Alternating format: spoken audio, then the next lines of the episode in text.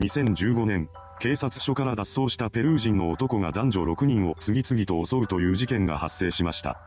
今回の動画ではその熊谷6人連続殺人事件についてまとめていきます。後に事件の加害者となるペルー人男性中ダルデナバイロン・ジョナタンは1985年8月29日にペルーの首都であるリマで生まれました。中田は10人兄弟の末っ子という大家族の一員だったそうです。彼が生まれた家はとても貧しかったらしく、子供たちは幼い頃から働かされていました。しかも、両親は二人ともアルコール依存症だったそうです。それに加え、父親は家族に暴力を振るうような男でした。そんな最悪の家庭環境だった中田の家でも、特にひどい扱いを受けていた子供がいます。それは10人兄弟の三男であるペドロ・パブロメシア・スルデナでした。ペドロは幼い頃から父親と兄に暴力を振るわれていたそうです。そのため彼の居場所は家庭の中にありませんでした。そんなペドロに追い打ちをかけるように、学校でも彼へのいじめが起こってしまいます。この時点でペドロの精神は崩壊寸前でした。しかし、それからも彼に救いの手が差し伸べられることはなく、なおも悲劇は降りかかり続けたのです。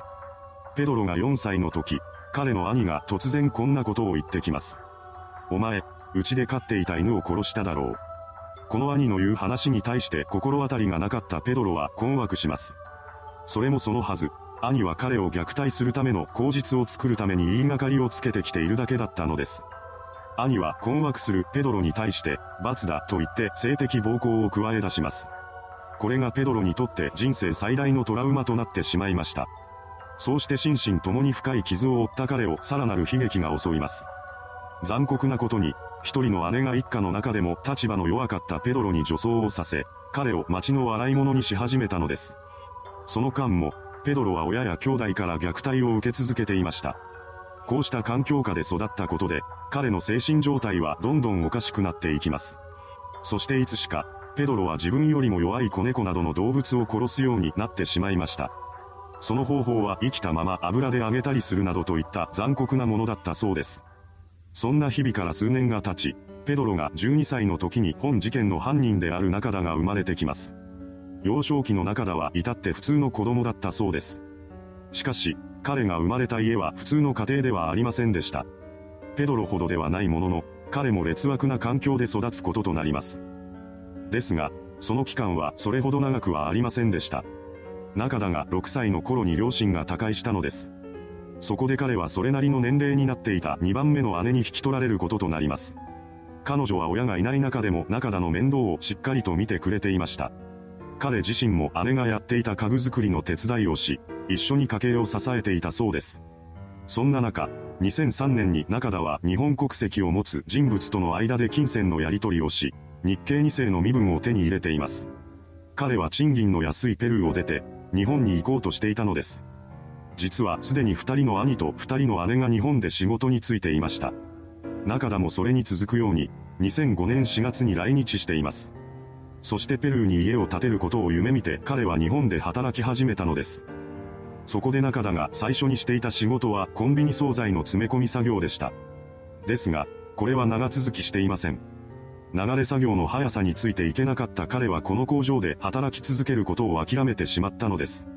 その後の中田は人材派遣会社の紹介で、8月中旬から社宅付きの工場に勤め出します。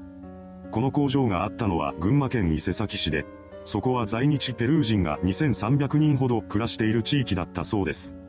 その地で彼は毎日9時間働き続けました。時給は1000円と、決して高いとは言えない額でしたが、それでも平均月収が5万円に満たないペルーと比べれば十分すぎるくらいの収入だったそうです。そのようにして収入には満足していた一方で、中田は人間関係に困っていました。来日してからの彼に友人と呼べる相手はほとんどおらず、日本にいる兄弟と会うこともなかったそうです。そのため中田は日本でただ働くだけの生活を送っていたわけですが、兄の一人であるペドロはペルーに残っていました。そんなペドロに関する知らせが中田の元に入ってきたのは2006年末のことです。その話を聞いた彼は自身の耳を疑いました。それもそのはず、聞かされた話の内容はペドロが殺人事件を犯してペルー警察に逮捕されたというものだったのです。しかも、ペドロが初めての殺人を犯したのは2000年のことであり、それから6年の間に彼は25人もの人々を手にかけていました。この日、中田は自分の兄が死の使徒と呼ばれるペルー史上最悪のシリアルキラーだったと知ったのです。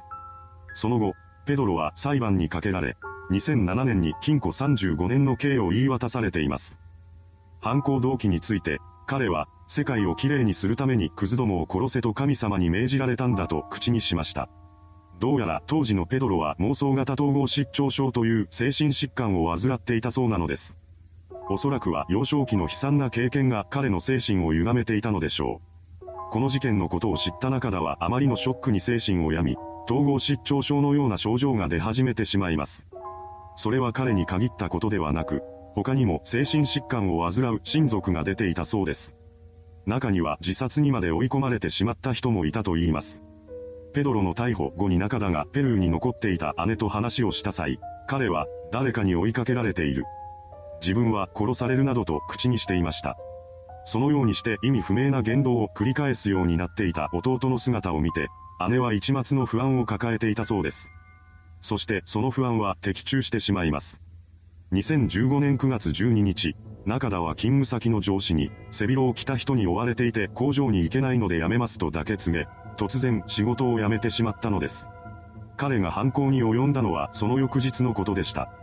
9月13日の午前、中田は民家の敷地内に無断で侵入していたところを発見され、熊谷警察署に任意同行されています。それから聴取が始まったのですが、その中で彼は、タバコを吸いたいと言い出しました。そこで警察官は中田を署の玄関先に連れて行きます。そうして外を目の前にした瞬間、中田は突如として走り出しました。そして携帯電話やパスポートなどといった所持品を警察署に残したまま、どこかに姿をくらましてしまったのです。一緒にいた警察官は慌てて中田のことを追いかけましたが、追いつくことはありませんでした。このままだと彼が何らかのトラブルを起こすと判断した警察は15時50分頃から約20人体制での捜索を行っています。この時、中田がどのような精神状態だったのかはわかりませんが、おそらくは妄想の中で何者かに追われていたのでしょう。その後も彼はおかしな行動を取り続けています。逃走から数時間後には民家に侵入し、住人に気がつかれると意味不明な言葉を発してからその場を離れていってしまいました。それからさらに数時間後には別の家の物置に潜んでいるところを家主によって発見されています。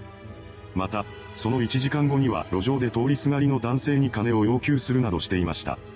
こうした事実は警察への通報ですぐ明らかになっています。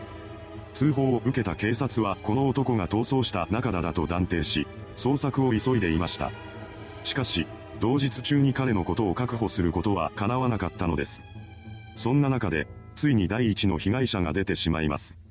逃走翌日の9月14日、熊谷市内をうろついていた中田は当時50代だった田崎実さん、ミサエさん夫妻の家へと侵入し、手にした包丁で驚く二人を切りつけました。これによって田崎さん夫妻は亡くなってしまったのです。その後、中田は事件現場となった部屋の壁にアルファベットのような文字を血で書き連ねています。ただ、この文字が何を意味するのかは分かっていません。それから彼は現場を後にしました。同日18時5分頃、ミサエさんの知人女性が夫婦宅を訪ねてきます。これによって事件が発覚することとなりました。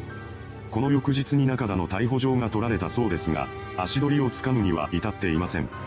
そんな中、第1の事件から2日後の16日に第2の事件が発生します。今度の被害者は熊谷市内で一人暮らしをしていた当時84歳の白石和代さんという女性で、彼女も突如として自宅に侵入してきた中田に刺殺されてしまいました。この日の犯行はなおも続きます。白石さんの殺害後、中田はすぐ近くに住む加藤さん宅へと押し入っていきました。加藤さん一家は両親に娘二人を合わせた4人家族で、当時は母親の美和子さんだけが自宅にいたそうです。そんな彼女に包丁を持った中田が襲いかかります。刃物を持った男から女性が逃れられるはずもなく、美和子さんは殺害されてしまいました。殺害後の中田は美和子さんの遺体をクローゼットの中に隠すなどしています。彼がそうしたことをしている間に、小学校に行っていた長女の美咲さんと次女の遥さんが帰ってきてしまいました。中田はまだ幼い二人にも容赦なく包丁を突き立てます。こうして彼女らも刺殺されてしまったのです。その後、中田は宅内を物色して金品を盗むなどしています。また、自身の欲望を満たすためのような犯行にも及んでいました。彼がそのようにして犯行を続ける中、自宅の浴槽で亡くなっている白石さんが発見されます。そこで警察は周辺地域での捜査を開始しました。すると間もなくして加藤さん宅に留まっていた中田が捜査員によって発見されたのです。捜査員はすぐに彼のことを確保しようとしました。それに気がついた中田は驚きの行動に出ます。なんと、包丁で自らの両腕を切りつけた上で2階の窓から外に飛び降りたのです。そうして飛び出した先で彼は頭を強く打ちつけました。この衝撃で彼は意識不明の状態に陥っています。そんな中田の身柄を捜査員が確保した後に、病院へと移されたようです。彼の意識が回復したのは9月24日のことでした。中田が逮捕されたのはそれから14日後のことだったそうです。事件から約8ヶ月後に彼は強盗殺人死体遺棄罪住居侵入罪で起訴されました。裁判員裁判の初公判は2018年1月26日に開かれています。そこでは刑事責任能力の有無が主な争点になりました。最終的に埼玉地裁は中田の行動に病気の影響は見られなかったとして彼の責任能力を認め、死刑判決を言い渡したのです。これを不服とした弁護側は東京高裁に控訴しています。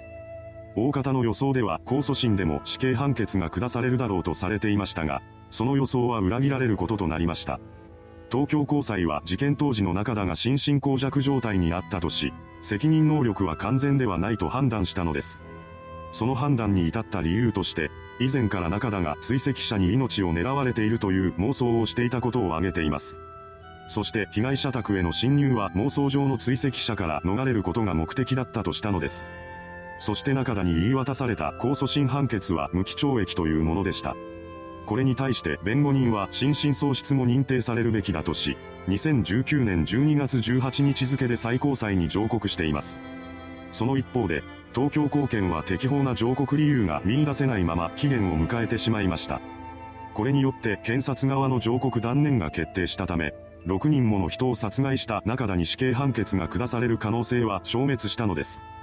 それから上告審が始まったのですが、そこで控訴審判決が覆されることはなく、2020年9月9日付で無期懲役が確定することとなりました。